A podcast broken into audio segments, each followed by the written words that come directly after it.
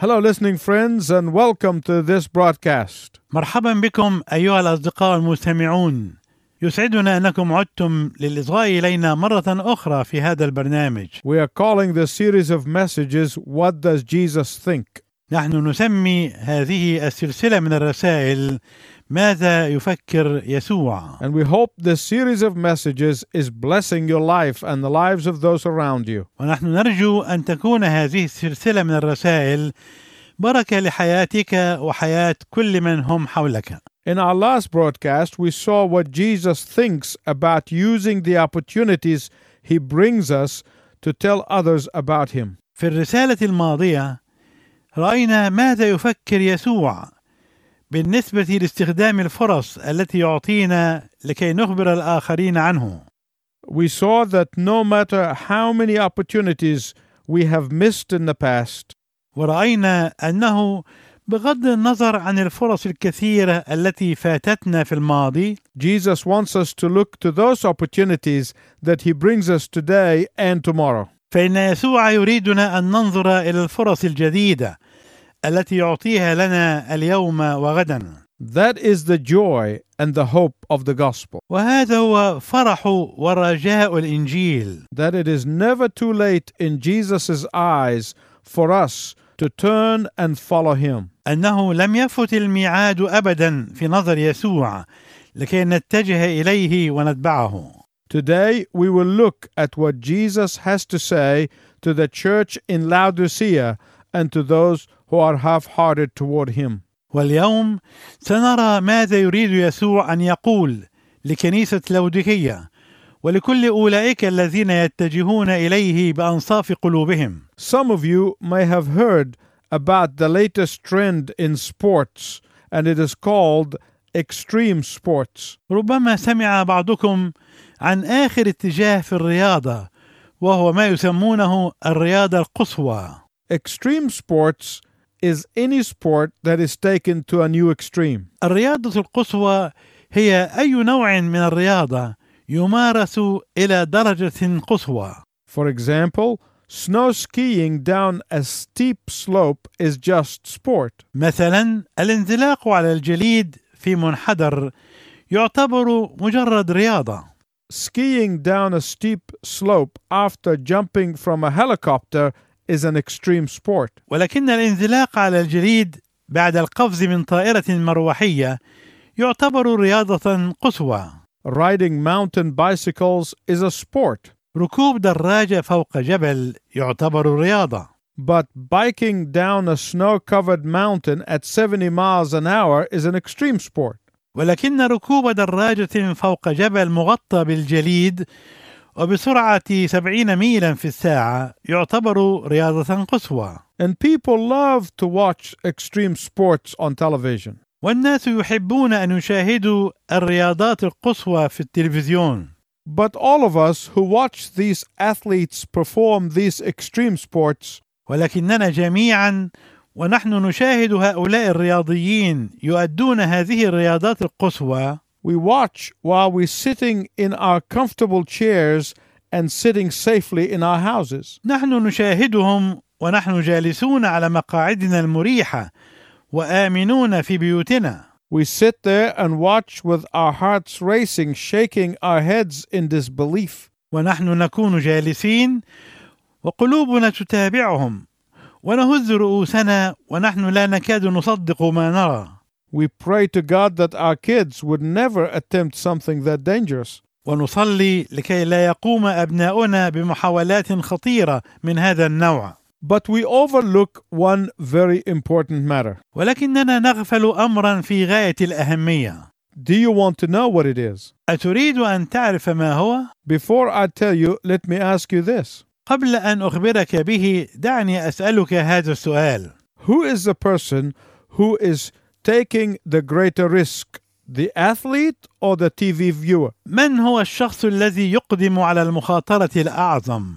أهو الرياضي أم هو مشاهد التلفزيون؟ Today, the television watching champion is in greater danger than the extreme athlete. إن البطل الذي يشاهد التلفزيون اليوم هو في خطر أعظم من الخطر الذي يتعرض له بطل الرياضة القصوى Do you know why? أتعرف لماذا؟ Because when we sit back watching, our blood pressure rises. لأننا عندما نجلس بلا عمل لنشاهد التلفزيون يرتفع ضغط الدم عندنا While we are sitting in front of the television, we eat more than we need, and that food can cause our arteries to be closed.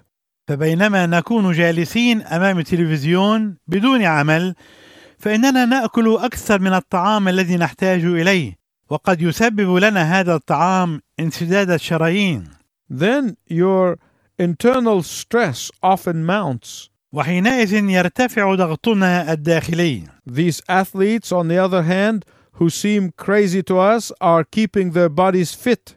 ومن الناحية الأخرى فإن هؤلاء الرياضيين الذين يبدون قدامنا وكأنهم مجانين هم في الواقع يحافظون على صحة أجسادهم And because of their fitness, their stress level is lower and their lungs are more efficient.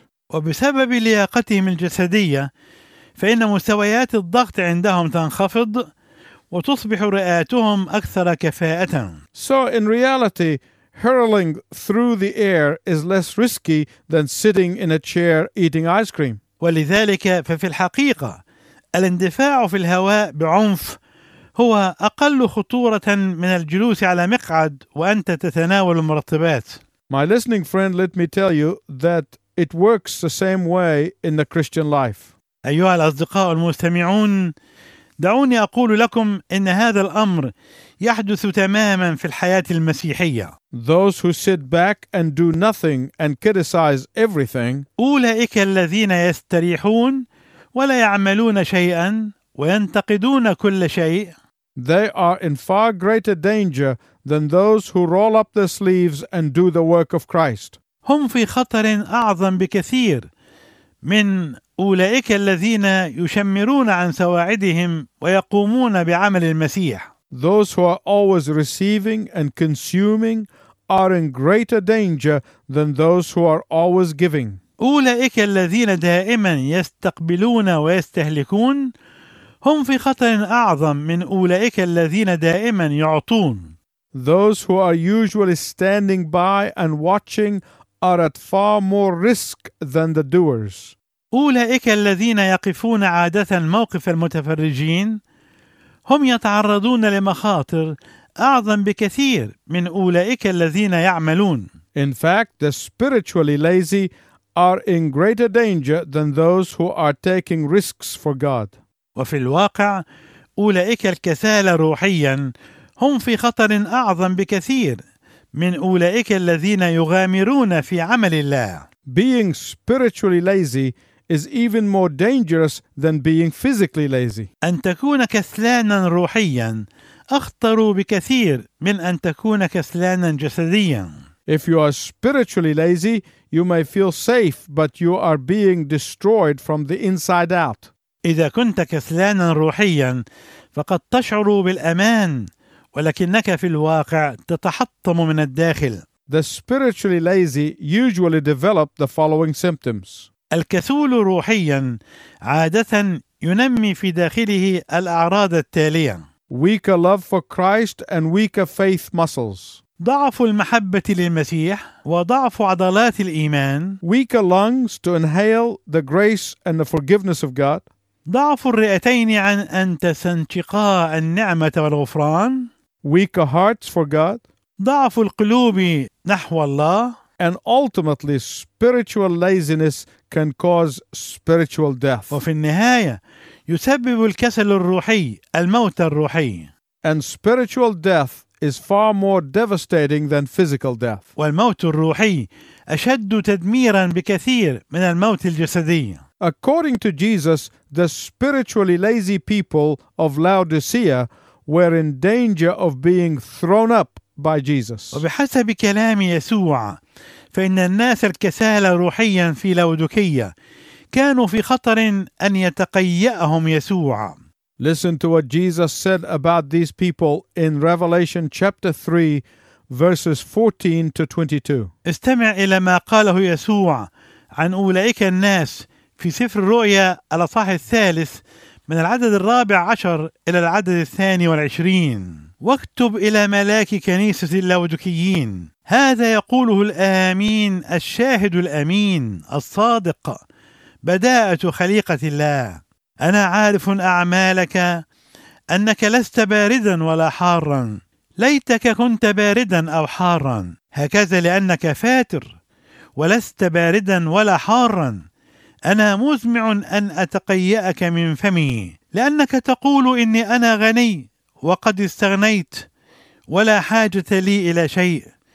ولست تعلم أنك أنت الشقي والبائس وفقير وأعمى وعريان. أشير عليك أن تشتري مني ذهبا مصفا بالنار لكي تستغني وثيابا بيضا لكي تلبس فلا يظهر خزي عريتك.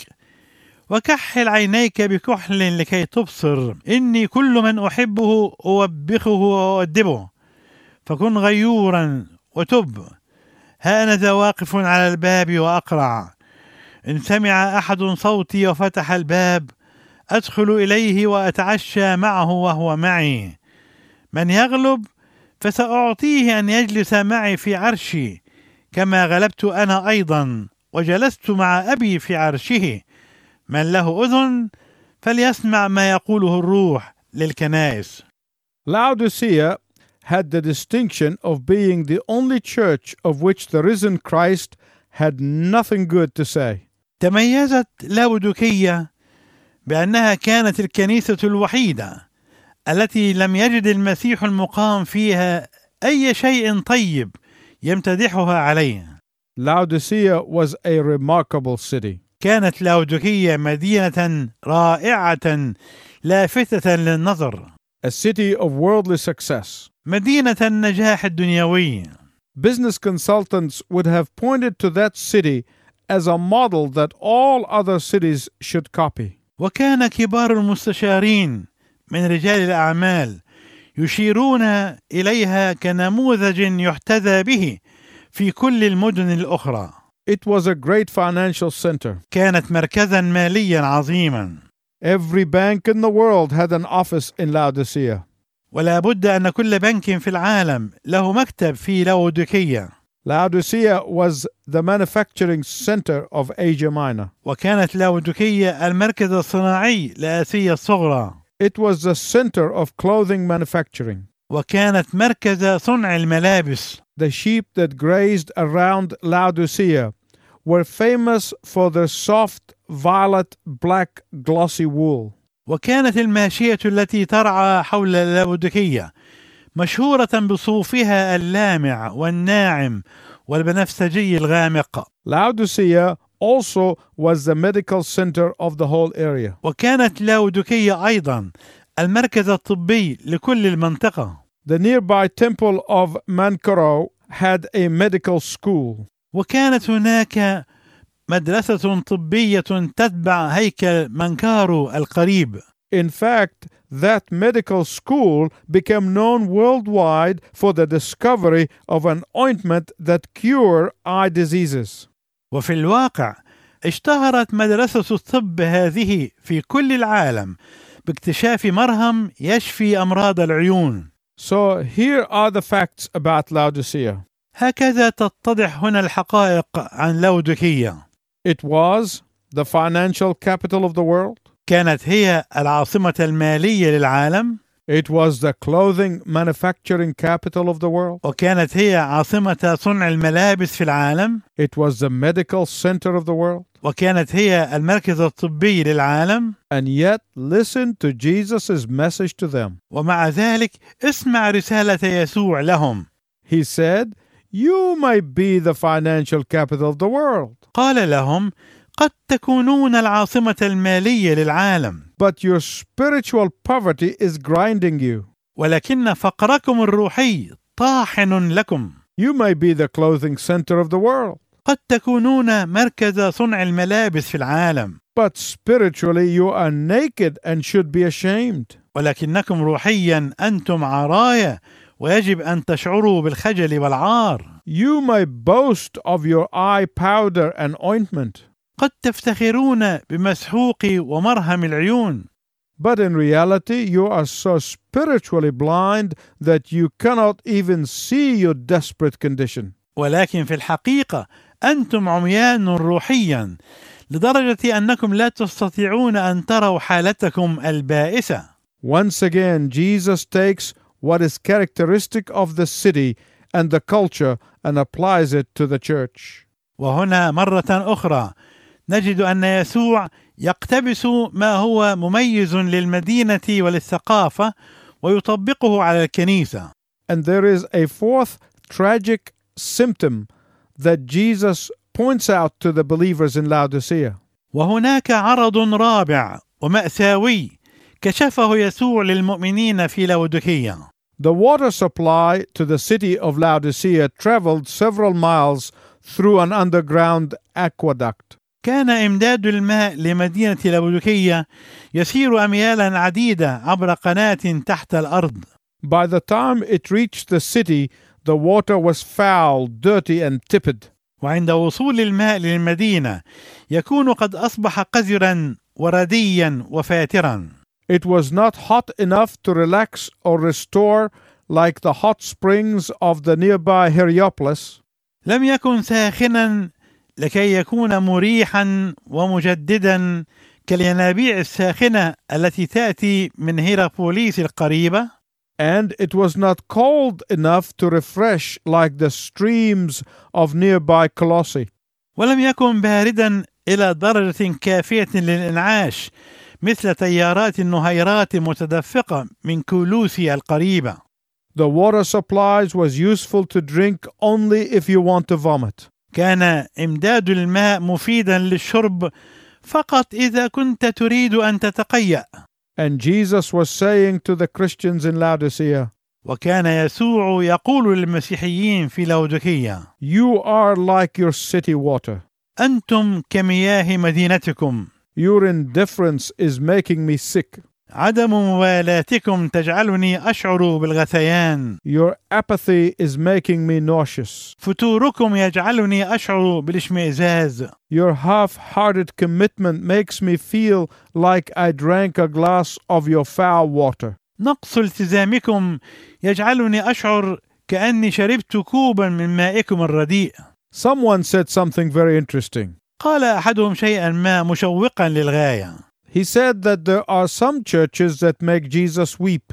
قال إن هناك بعض الكنائس التي تجعل يسوع يبكي There are some churches that makes Jesus angry. وهناك بعض الكنائس التي تجعل يسوع يغضب And then there are churches that will make Jesus sick. ولكن هناك بعض الكنائس التي تجعل يسوع يشعر بالغثيان And the resurrected Jesus Christ does three things here. وهنا يعمل المسيح المقام ثلاثة أشياء First, he alerts the people to their disastrous condition. هو ينذر الناس عن كارثتهم Secondly, he advises them to turn away from their disastrous condition. وثانيا هو ينصحهم أن يبتعدوا عن الكارثة التي يعيشون فيها And thirdly, he awards them if they renounce their disastrous condition. وثالثا هو يعدهم بالمكافأة إذا تغيروا عن حالة الكارثة التي هم فيها Let me repeat those three things again because we will not have time to go through them. دعني أكرر هذه الأمور الثلاثة معا إذ قد لا يتسع الوقت لنا أن نكررهم مرة أخرى And in the next broadcast, we will look at those three things in details. وفي الحلقة القادمة سوف نتأمل في هذه التفاصيل بدرجة كافية First, he alerts the believers. أولا هو يحذر المؤمنين And secondly, he advises the believers. وثانيا هو ينصح المؤمنين And thirdly, he awards the repentant believers. وثالثا هو يكافئ المؤمنين التائبين I hope you tune in next time so you can hear in details those three things. يسعدنا أن تعودوا للاستماع إلينا مرة أخرى لكي تسمعوا تفاصيل هذه الأحداث Until next time, I wish you God's richest blessing. وإلى أن نلتقي معا في المرة القادمة أرجو لكم بركات الله الوفيرة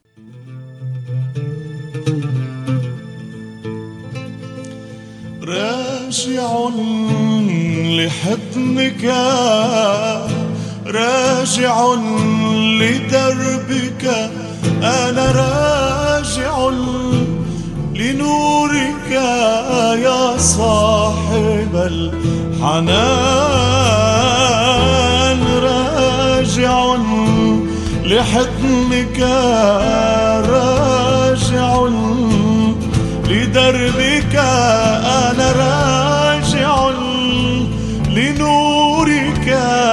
صاحب الحنان. طهرني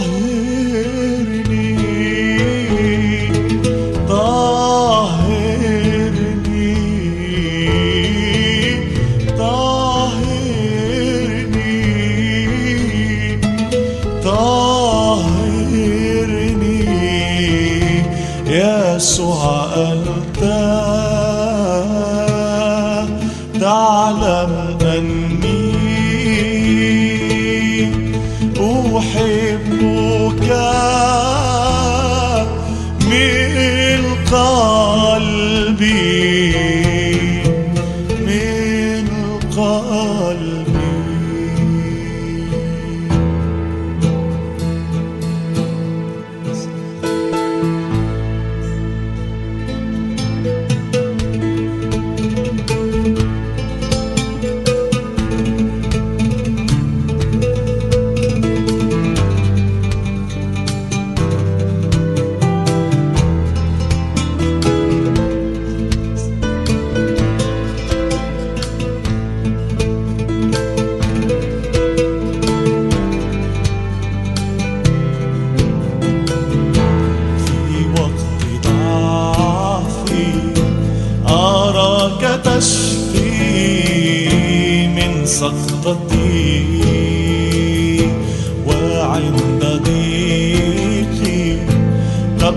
صديقي وسلوتي في وقت ضعفي. أراك تشفي من سقطتي وعند ضيقي. تبقى صديقي وسلوتي. إليك أرنو مسلما. لست لذاتي وشهواتي. ألهى حياتي ملكك يا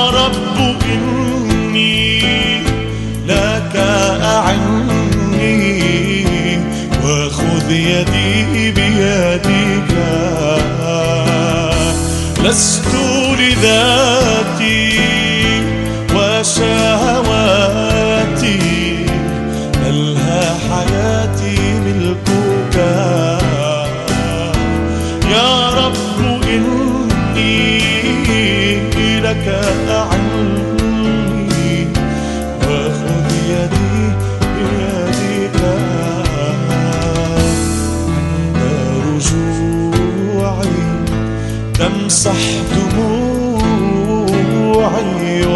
وترثلي تشفي عجوعي ربي يسوعي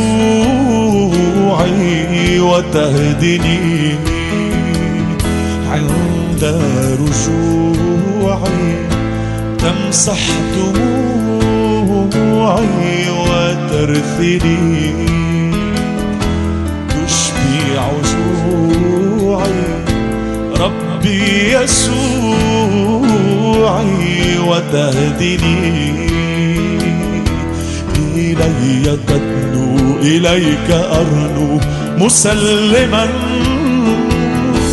لست لذاتي وشهواتي ألهى حياتي ملكك يا رب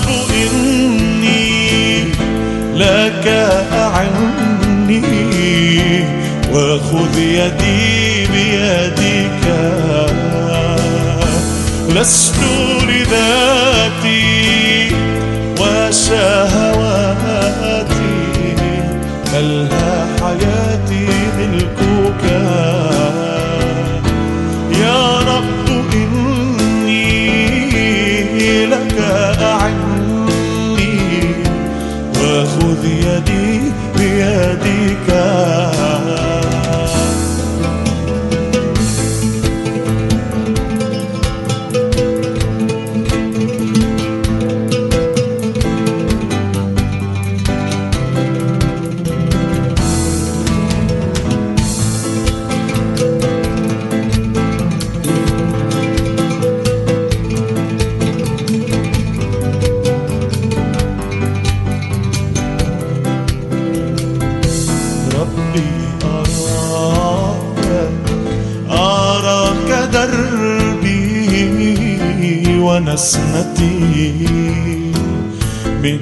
كل قلبي أهديك حبي وبسمتي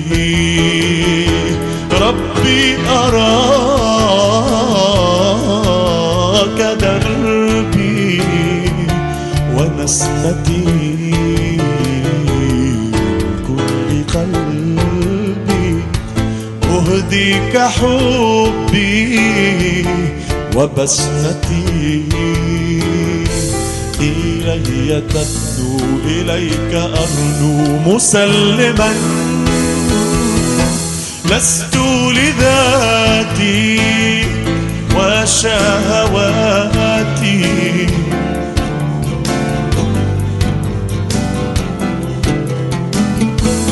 يا رب إني لك أعني وخذ يدي بيدك مع بعض. لست لذاتي. لست لذاتي.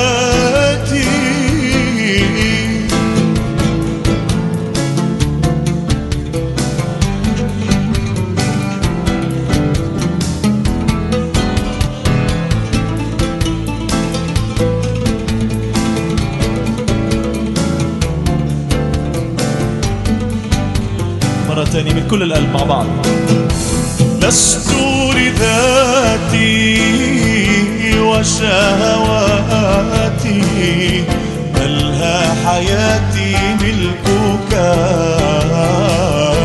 يا رب إني لك أعني